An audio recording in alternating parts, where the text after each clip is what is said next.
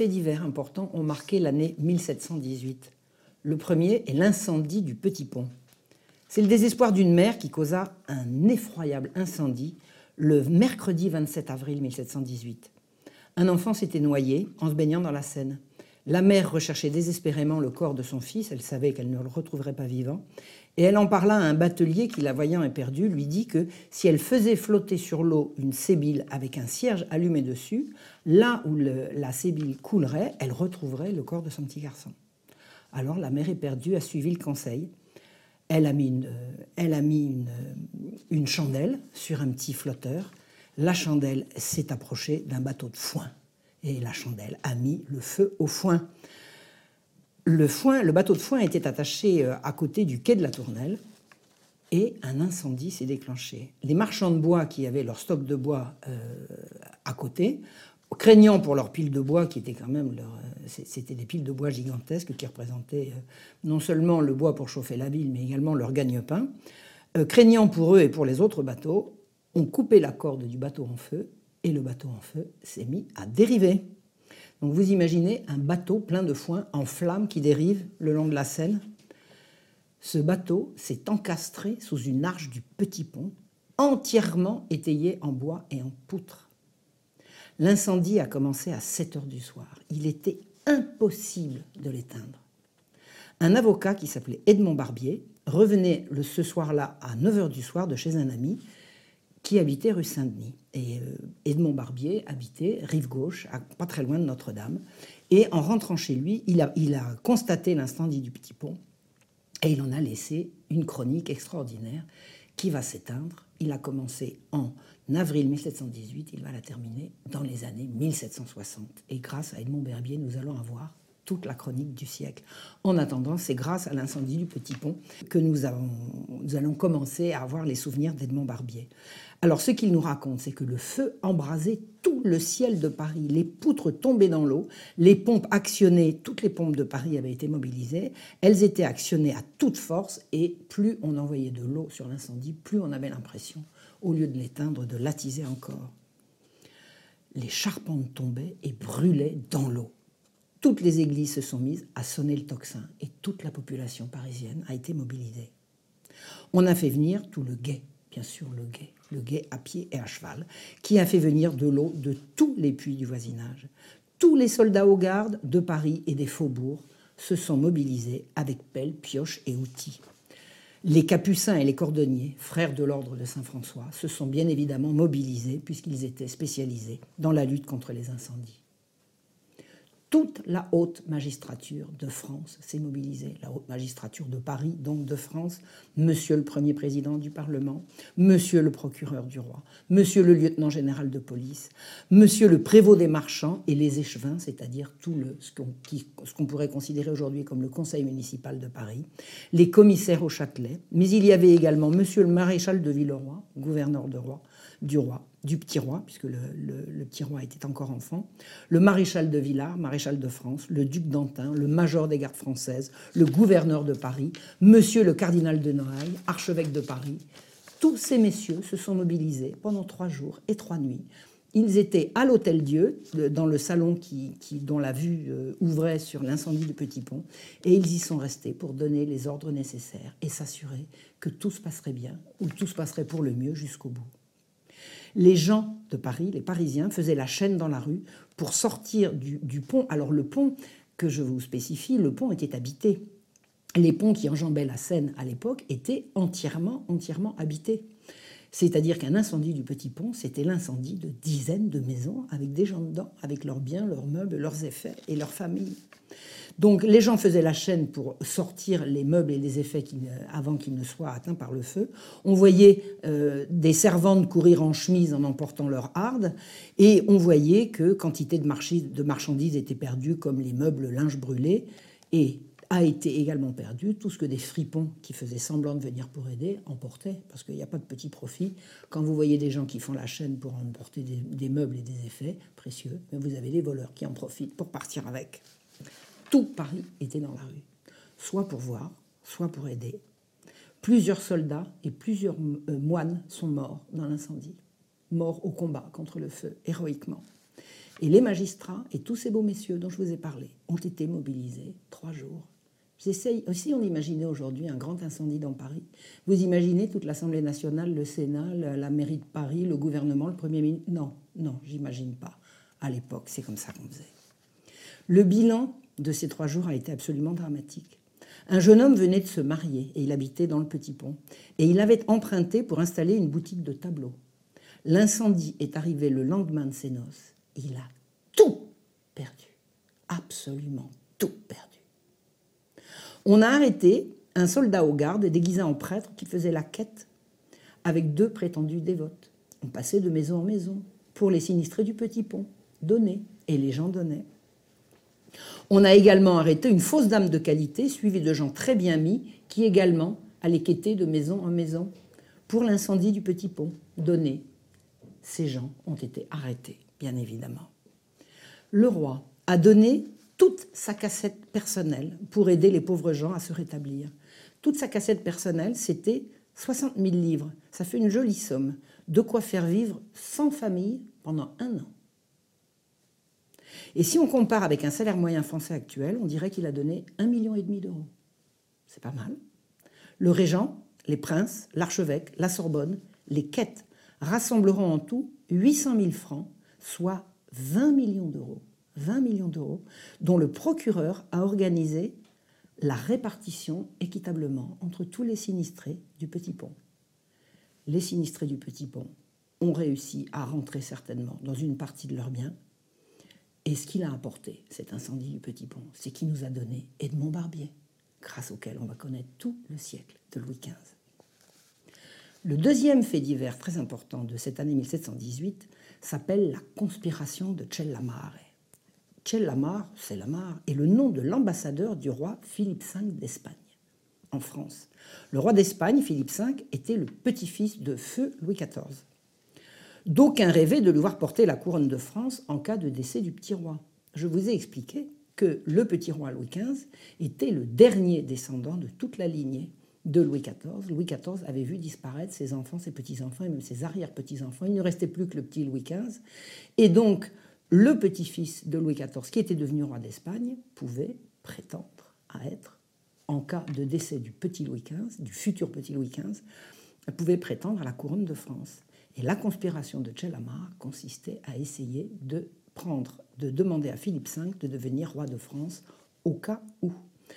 Philippe V avait solennellement renoncé à la couronne de France au traité d'Utrecht en 1713. Mais ce n'est pas parce qu'il y avait renoncé qu'il était interdit de rêver et des gens rêvaient de se débarrasser du régent et de faire régner Philippe V. L'épouse du duc du Maine. Le duc du Maine était un bâtard légitimé de Louis XIV. Euh, ce duc du Maine avait été très malmené par le régent et son épouse voulait tirer vengeance de la disgrâce de son époux. La duchesse du Maine, c'était une sorte de naine d'un caractère épouvantable. Elle était la petite fille du grand Condé à qui on avait fait épouser un bâtard. Elle, petite fille du grand Condé, un bâtard. Et en plus, ce bâtard était malmené par le régent. Elle allait se venger. Elle est entrée en relation épistolaire avec Alberoni, un Italien qui était Premier ministre du roi d'Espagne. Ça vous étonne? Ben, Nous aussi, on a eu un Italien qui était Premier ministre, c'était Mazarin. Ah ben, ça se faisait, voilà, ça se faisait également en Espagne. Donc cette duchesse du Maine est entrée en relation avec Alberoni. Et en juillet 1718, la Cour de France était informée qu'il y avait une conspiration espagnole. Le samedi 3 décembre 1718, on intercepte à Poitiers trois émissaires porteurs de lettres de Cellamare pour le roi d'Espagne.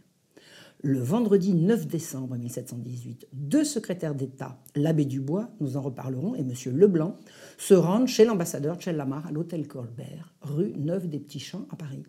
Vingt mousquetaires les ont précédés habillés en bourgeois, ils montent quatre à quatre les marches de l'hôtel particulier, ils se positionnent tout autour. Ils saisissent quantité de papiers dans le secrétariat et les appartements de l'ambassadeur. Les mousquetaires y resteront en tout quatre jours, jusque dans la chambre de l'ambassadeur où il s'installe. Le 13 décembre, on prit son Excellence l'ambassadeur de s'en retourner en Espagne. Les autorités françaises à ce moment-là détiennent une liste de 1500 personnes ayant trempé dans la conspiration. On a arrêté le duc du Maine, qu'on a envoyé en forteresse. On a arrêté la duchesse du Maine, qu'on a exilée à Dijon. Le duc de Richelieu est allé à la Bastille. Richelieu a Richelieu, c'est un nom qui va revenir comme une scie pendant tout le siècle. Richelieu, c'est l'arrière-petit-neveu du cardinal du siècle précédent. Euh, c'est un ami de Voltaire, c'est un intime du roi, c'est vraiment un des, personnages clés, pas clés, mais disons un personnage récurrent que nous allons retrouver pendant tout le siècle. Ce duc de Richelieu, qui faisait partie de la, de la conspiration, a été envoyé à la Bastille. Comment les conjurés se sont-ils fait prendre? Eh bien, figurez-vous qu'ils avaient fait écrire leurs lettres par un écrivain qui s'appelait Jean Buvat, un écrivain, un scriptum, un, factotum de la, plume. Et il s'appelait Jean Buvat, il était écrivain de son, de son métier, c'est-à-dire qu'il écrivait pour les autres et pour lui-même également, puisqu'il a écrit les mémoires de la Régence, dont je me sers abondamment pour vous raconter cette histoire. Et Tchel Lamar avait fait de Jean Buvat son secrétaire, c'est-à-dire que Jean Buvat était à même, au, courant d'absolument tout ce qui se tramait et qu'il allait raconter au fur et à mesure à l'abbé Dubois. Ils n'auraient pu au moins se renseigner sur la fiabilité de leur secrétaire. Leur secrétaire ne mangeait pas de ce pain-là, il ne voulait pas d'une conjuration anti-française. Le régent, Dubois, le ministre Leblanc et le lieutenant général de police d'Argenson étaient au courant de tout depuis le début. Ils n'attendaient que de les prendre la main dans le sac, ce qui fut fait dans les conditions que je vous ai dites c'est une, conspiration d'opérette. Ça s'est terminé, comme je vous ai dit. Quelques mois plus tard, ils sont rentrés d'exil. On leur a pardonné. En attendant, la France a été obligée de faire une guerre à l'Espagne. C'est quand même un peu dommage. Je vous ai raconté l'histoire de la chambre de justice que le régent avait mise sur pied pour faire rendre gorge aux voleurs, aux faiseurs d'argent et aux gens qui s'étaient absolument indûment enrichis aux dépens du pauvre monde à la fin du, règne de Louis XIV et au début de la Régence. Cette chambre de justice avait eu des résultats spectaculaires, mais en fait assez minces. Le problème n'était pas réglé. Un certain Law, un Écossais aventurier, un quadragénaire né en 1671, fils d'un orfèvre d'Édimbourg, avait, paraît-il, la solution au problème du régent. Ce monsieur, John Law, avait publié en 1700 des considérations sur le numéraire et le commerce je vais le citer. C'est l'usage de la monnaie qui a tiré les hommes de la vie barbare, et ce sont les progrès de cet usage qui marquent les étapes de la civilisation. Sans monnaie, pas de commerce, et plus on augmentera la quantité de monnaie, plus on multipliera les échanges. Une même somme, en passant dans la caisse de dix négociants, les enrichit à tour de rôle et enrichit du même coup la nation, au lieu que si elle reste entre les mains d'un seul, elle ne sert à rien. L'or étant rare et l'argent trop lourd pour les grands maniements, on peut leur préférer une monnaie de transport facile, représentant de grosses sommes sous un petit volume, la monnaie de papier. La supériorité du papier sur l'or et l'argent vient justement de ce qu'il n'a pas de valeur intrinsèque, tandis que les métaux, étant eux-mêmes des marchandises, ne remplissent que par abus le rôle de moyen d'échange. Voilà la théorie, une des théories, enfin une des bases de la théorie de ce John Law. Il est arrivé en France en 1708. Il s'est fait connaître dans des cercles de jeu et il avait la particularité de gagner tout le temps. C'est très très mal vu de gagner beaucoup trop. On l'a introduit auprès du duc d'Orléans et le ministre d'Argenson l'a fait expulser comme trop bon joueur. Trop bon joueur, voilà. Et il est revenu à la mort du roi. Et le régent, à ce moment-là, l'a écouté, puisque John Law avait des solutions à lui proposer le début du système de l'eau. C'est le 2 mai 1716 qu'a été créée la Banque, Générale, constituée d'un capital privé de 6 millions par 1200 actions de 5000 livres chacune. Un capital de 6 millions constitué de 1200 actions de 5000. Voilà. L'argent y était versé pour un quart en espèces et trois quarts en billets d'État. Qu'est-ce qu'un billet d'État? Ben, Les billets d'État étaient la dette de l'État. Et le système allait permettre d'en retirer pour plus de 4 millions de la circulation. La banque a fonctionné sainement et a commencé par aider les commerçants dont elle escomptait les lettres de change.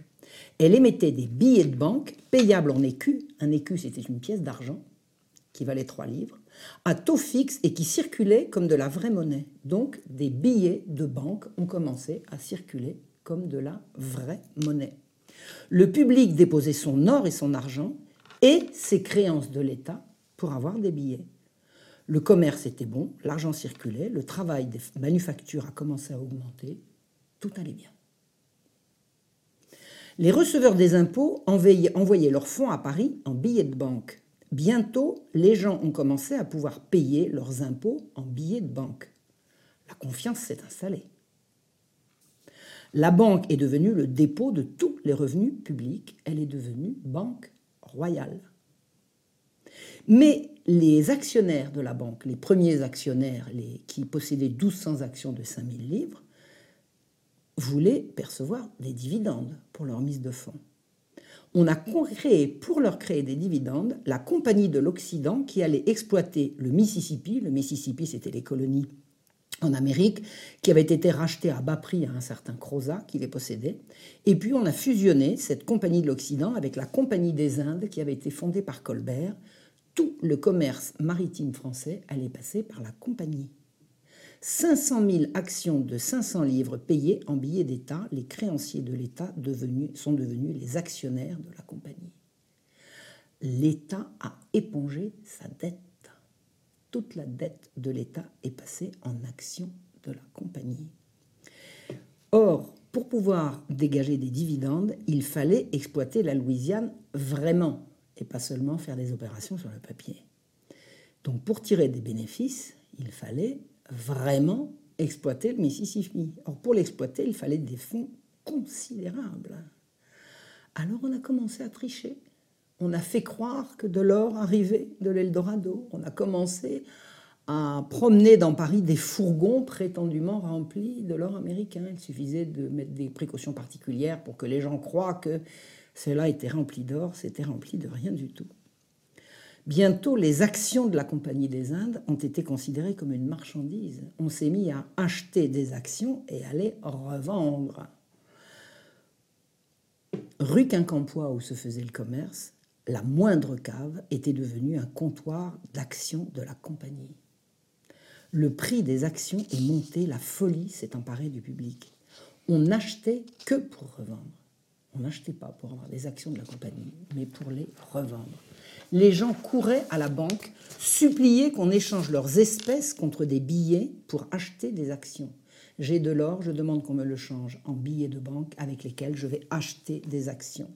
Un plaisantin a dit un jour à des gens affolés qui voulaient absolument euh, acheter des, actions, Eh messieurs, ne craignez pas que votre argent vous reste, on vous le prendra tout, vous inquiétez pas la banque émit pour 71 millions de billets en trois mois, gagés sur les éventuels bénéfices de la compagnie du Mississippi. Le siège de la compagnie était rue Vivienne, on faisait la queue des heures en rang serré pour acheter. Pour avoir du papier, les Français vendaient leur argent, leur or, leurs terres, leurs propriétés, leurs bijoux, leurs maisons. Une action achetée 1000 livres en juillet 1719 en valait 5 000 en août, 10 000 en octobre, pour une valeur nominale de 500. Les dividendes censés être payés devaient être payés sur un nominal de 500, même si l'action en valait 10 000. En janvier 1720, elles se sont négociées 15 000 livres, 18 000 livres, pour un taux nominal de 500 un portier ou une domestique pouvait rouler carrosse ou se parer de diamants. C'était l'ère de l'argent facile, de l'argent roi. Écoutons ce que dit la mère du régent, la princesse palatine. Mon fils a trouvé avec un Anglais, Monsieur Law, que les Français appellent l'as. Alors pourquoi disait-on l'as à l'époque? Parce que le système de Law se disait l'as système.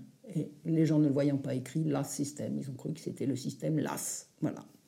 Donc que les Français appellent l'as il a trouvé le moyen de payer en un an toutes les dettes du roi qui se montent à 200 000 millions. Ça n'était pas perdu pour tout le monde. C'est une vraie rage, j'en suis excédé. On n'entend plus parler que de ça. Il ne se passe pas de jour que je ne reçoive deux ou trois ou quatre lettres de personnes qui me demandent des actions. C'est bien ennuyeux, sans compter que mes gens qui m'obsèdent aussi, mais je leur réponds que de ma vie, je n'ai pas appris à mendier. Vous imaginez une princesse dont la femme de chambre lui dit Madame, madame, ayez-moi une action, s'il vous plaît, vous êtes bien placée, ayez-moi une action. Elle était exaspérée. J'ai honte que des princesses de sang se bousculent et se battent à la banque par pur intérêt et pour ramasser de l'argent. Je trouve ça ignominieux. Monsieur Lowe, au moins, était-il satisfait? On forçait sa porte, on entrait par sa fenêtre, on est même tombé dans son cabinet par la cheminée. Des actions, des actions des gentilshommes, des robins, des bourgeois, des gens du peuple, des moines, des docteurs en Sorbonne, spéculateurs, filles, dupes et fripons, gens de tout pays, parisiens, gascons, dauphinois, savoyards, anglais, hollandais, allemands, s'y heurtèrent durant des mois, au milieu des cris, des rires et des injures. Des actions, des actions, des actions. On a fermé la rue Quincampoix par des grilles entre 21h et 6h du matin avec des soldats au debout. C'est à cette période qu'un certain Cartouche, dont nous reparlerons, a connu une prospérité indécente la criminalité à Paris a atteint des sommets. En quelques jours, on a déploré 11 assassinats. On avait noté la disparition d'un domestique parti chercher des actions. On l'a retrouvé coupé en morceaux. On a retrouvé un carrosse de louage à demi versé et vide, dans lequel se trouvait un sac rempli du corps d'une femme coupée en morceaux. On dit qu'elle avait été volée pour avoir enlevé à la banque 300 000 livres de papier. 300 000 livres, multipliés par 25 pour avoir une idée de ce que ça donne en euros. On a retrouvé au filet de Saint-Cloud sept corps d'hommes et de femmes assassinés jetés dans la rivière. On retirait de la rivière quantité des bras, des jambes, des tronçons de corps de gens assassinés, coupés par morceaux, ce qu'on imputait au misérable commerce du papier. Tout ceci discréditait le système. Un nouveau crime allait permettre de remettre de l'ordre en frappant fort. Il y avait à Paris à ce moment-là un jeune, un jeune homme qui s'appelait Antoine Joseph de Horn. Il avait 22 ans, il était fort riche, oisif, débauché. On le disait même sodomite. Et à mon avis, pour qu'on le dise, il faut que ça ait été vrai. On n'inventait pas des choses comme ça. Son nom faisait de lui euh, un... Son nom était d'une des plus anciennes familles des Pays-Bas. Il était apparenté avec toutes les têtes couronnées d'Europe, notamment l'empereur et le régent en personne, par sa mère. Son aîné lui versait une pension de 12 000 livres, de quoi, faire vivre très bien sans, vivre très bien sans rien faire. Avec une somme pareille, on faisait vivre 20 familles honnêtement pendant un an. Mais il jouait et il perdait souvent, notamment à la foire de Saint-Germain où le commerce de papier avait attiré du monde. Le prince, le comte de Horn, allait se refaire par le crime. Il lorgnait sur les chaumes gigantesques qui se transportaient dans les portefeuilles il allait devenir un criminel. Avec deux comparses, il acheta un jour un poignard et il donna rendez-vous à un courtier au cabaret de l'épée de bois, impasse de Venise, cul de sac derrière la rue Saint-Martin. C'est vraiment dans le quartier de la rue Quincampoix, tout près, tout près. Et le vendredi 22 mars 1720, c'est là qu'il commit l'irréparable. Le courtier détenait 150 000 livres. Imaginez, 3 millions et demi d'euros. Il le retrouve au second étage dans une chambre. L'homme est assis, Horn lui passe la nappe qui se trouve sur la table, sur la tête, et le tient tandis que 2000, son comparse, le larde de dix coups de couteau. L'homme hurle. Horn l'achève de 15 coups de couteau. Alerté par les cris, un employé de la maison monte en courant, ouvre la porte, voit ce qu'il voit et referme aussitôt à clé. Horn et 2000 s'enfuient par la fenêtre en s'agrippant à des étais. Il se trouve que l'immeuble était étayé et qu'on pouvait s'en sortir en se faisant glisser le long des étais, on a une très jolie illustration de la chose. 2000 s'est blessé en arrivant en bas et il s'est enfui en courant, poursuivi par la foule qui l'a arrêté et qui l'a conduit chez le commissaire Aubert. Là, il a demandé à aller aux commodités, il a jeté le portefeuille, moins quatre billets de 1000 livres qu'il a glissés sous le bras. Il ne pouvait pas tout jeter, non, il fallait qu'il en garde. On a retrouvé le tout, on a retrouvé les 4000 livres, la totalité, et pendant ce temps-là, Horn, couvert de sang, entouré de la foule, euh, crie qu'on vient d'assassiner son courtier et qu'il a dû s'enfuir par la fenêtre. Il dit vouloir porter plainte et la foule lui dit d'accord, on vous conduit chez le commissaire Renard, rue Saint-Martin. Le commissaire Renard met sa robe et se fait transporter sur les lieux. Et tandis qu'il marche, le clerc du commissaire s'aperçoit que Horn observe toutes les portes de la rue Saint-Martin qui ont des ouvertures rue Quincampoix. Et il glisse au commissaire Monsieur, cet homme cherche à se sauver, prenez-y garde. Le commissaire lui prend le bras et l'accompagne jusqu'à l'épée de bois. Là, il inspecte les lieux et prend la plainte de Horn. Horn s'est payé le luxe de porter plainte pour assassinat. Alors arrive le commissaire Aubert avec 2000 qui a chargé Horn de l'assassinat. Ils sont confondus, ils sont obligés de tout avouer. Tout compte qu'il soit, Horn va être jugé comme un malfrat On emmène les deux hommes au Châtelet. Le Châtelet, c'est le tribunal de police pour le tout venant. Le même jour, on apprend que Horn s'était déjà rendu coupable d'une tentative d'assassinat pour voler le commis d'un banquier. Son dossier s'épaissit. La famille se mobilise et fait rendre un arrêt par le Grand Conseil qui interdise au lieutenant criminel d'en connaître. Ça veut dire quoi? La famille dit ce jeune homme est un noble, il n'a pas à être jugé comme le commun des mortels. Il doit y avoir euh, le Grand Conseil doit seul, euh, ou le Parlement, est capable de le juger. Ils veulent absolument le tirer des griffes du, du criminel, du Châtelet. Le régent casse cet arrêt, dit non, non, non, non. Je veux une justice prompte et sévère. L'eau aussi veut la sévérité, parce que tous ces crimes discréditent le système. On ne peut pas continuer de faire croire qu'on va régler les problèmes financiers de la France si le système multiplie les crimes crapuleux de cette sorte. Toute la famille du comte de Horn s'est mobilisée, disant au moins qu'on le traite comme un fou et qu'on l'enferme aux petites maisons où déjà des parents à lui ont été enfermés. Ça veut dire que la folie que sa famille a voulu euh, a utiliser pour, euh, en sa faveur aurait été retenue comme une circonstance atténuante, hein, contrairement à ce qu'on a dit. La, folie n'était pas une circonstance aggravante à l'époque, mais pouvait parfaitement être considérée comme une circonstance atténuante. Et c'est ça qu'a voulu jouer la famille du comte de Horn en disant Mais il est fou. Je ne pense, pense pas qu'il était fou, mais en tout cas, ils ont essayé. Philippe a refusé. Il a dit que pour lui, si il avait une folie qu'il portait à la fureur, autant s'en débarrasser. Philippe lui a considéré que c'était plutôt une circonstance aggravante. Si Philippe n'avait pas été régent, il aurait sans doute essayé d'obtenir la grâce du jeune homme, mais il était au pouvoir. Il a refusé de, le faire bénéficier d'un passe-droit. Le crime était vraiment trop atroce, visible, public et odieux. Il y avait des témoins partout. Enfin, je veux dire, c'était impossible pour le, public de laisser partir le comte de Horn. On a dit au régent que la honte allait retomber sur lui. Il a dit le crime fait la honte et non pas l'échafaud. C'était pas de lui, c'était du grand Corneille. Et on a fait, on a également dit, Monseigneur, il a l'honneur de vous appartenir à vous-même. Et le régent a répondu, Eh bien, messieurs, j'en porterai l'infamie avec vous. Je sais qu'il m'est parent par Madame ma mère, mais il mérite la mort pour ses crimes énormes. Je l'abandonne à la justice. Puis il s'est enfermé chez lui sans vouloir parler à personne jusqu'après l'exécution pour ne pas avoir à subir de pression. Des commis de la Poste affirmeront avoir reçu plus de 8000 lettres de Bruxelles et autres lieux des Pays-Bas et de toute l'Europe en faveur de l'infortuné et pour épargner l'infamie à sa maison. Mais c'était trop tard. L'exécution a eu lieu à 4 heures de l'après-midi, mardi 26 mars 1720, quatre jours après le crime. Le comte de Horn est mort comme un malfrat.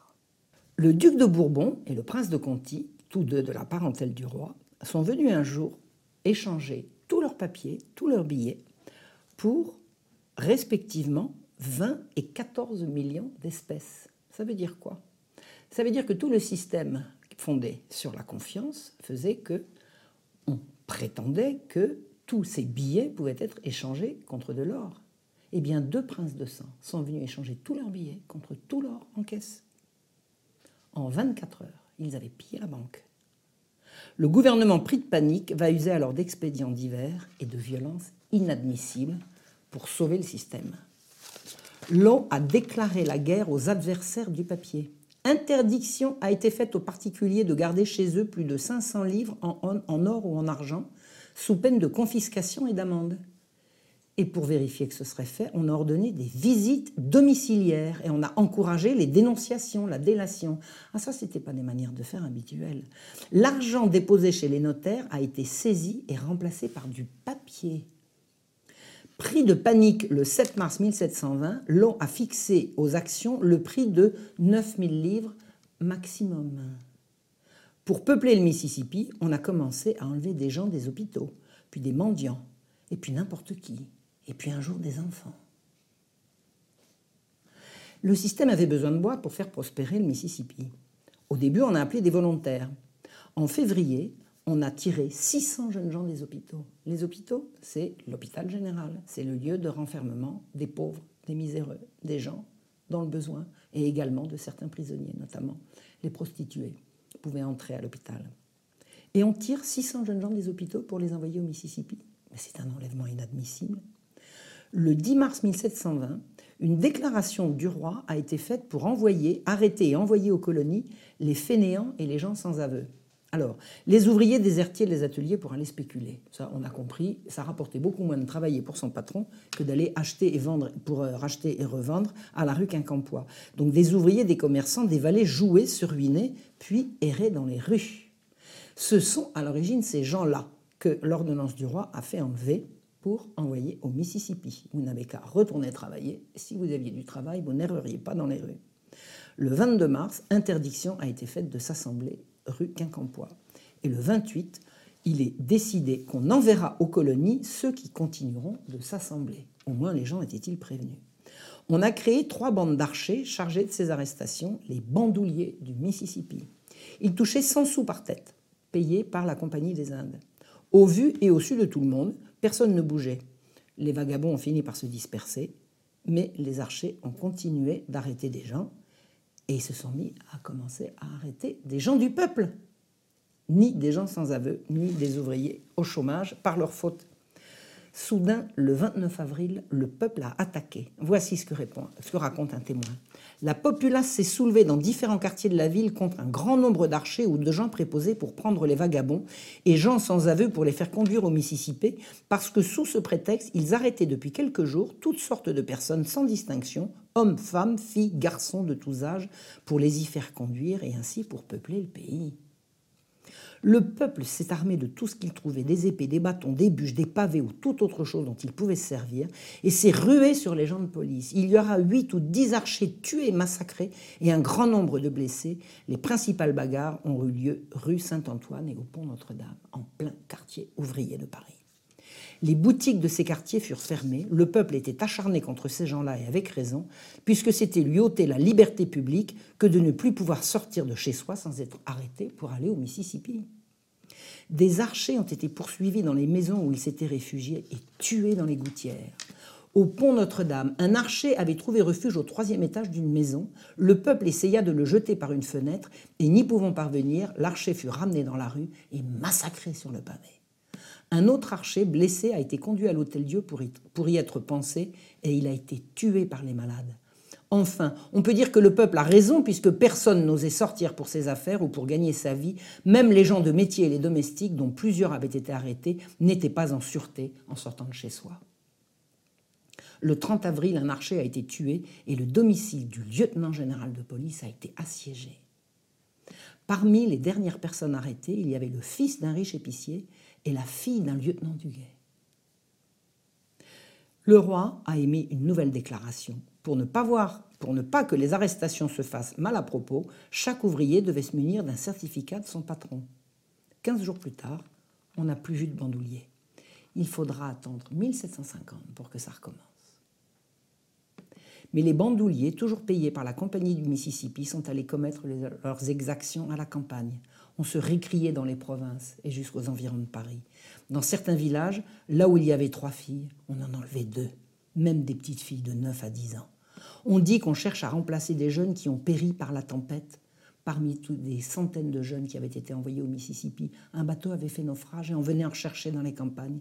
Les pères et les mères étaient dans la désolation. Le roi l'interdit. Mais le 10 juin suivant, après combien d'arrestations et de drames, rendez-vous compte comme la rancœur a pu commencer à s'installer dans le cœur de ces braves gens. Dites, le système commençait vraiment à ressembler à un système du diable, non? Le 21 mai 1720, un arrêt fixa autoritairement le prix des actions à 8000 livres et annonce qu'elles seront à 5000 le 1er juillet.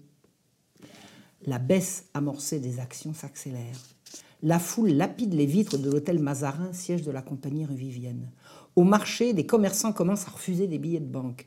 La foule s'amasse devant la banque pour changer leurs grosses coupures de 100 livres en coupures de 10, remboursables en espèces les jours de marché.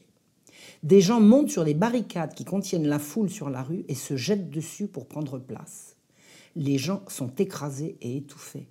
Le 3 juin, quatre personnes sont étouffées à la banque.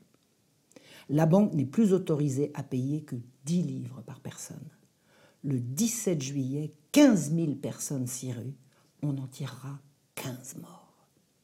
La foule porte les cadavres sur des brancards devant le palais royal. au Louvre et devant la maison de l'eau dont toutes les vitres volent en éclats. Le régent dit à sa mère qu'aucun de ces morts étouffés n'était sans argent, tous étaient là par cupidité. Quelques heures plus tard, l'eau assaillie dans son carrosse n'est sauvée que par la vitesse de ses chevaux. Tout a augmenté, la vie est devenue horriblement chère. Des gens se suicident en se jetant par la fenêtre. L'eau s'enfuit. Le 10 octobre 1720, le gouvernement annonce au public que les billets cesseront d'être reçus en paiement à partir du 1er novembre. Le bilan de cette expérience. Il y a eu des déplacements de fortune, quelques fortunes scandaleuses et quelques ruines spectaculaires mais la dette publique a fortement diminué et la perte de la confiance dans la banque est totale. L'appât du gain, pourtant, va avoir une conséquence dont personne n'aurait soupçonné l'horreur. Quelques crimes crapuleux et même une banqueroute ne sont rien à côté du plus effroyable fléau dont la nature dispose pour navrer le cœur des hommes.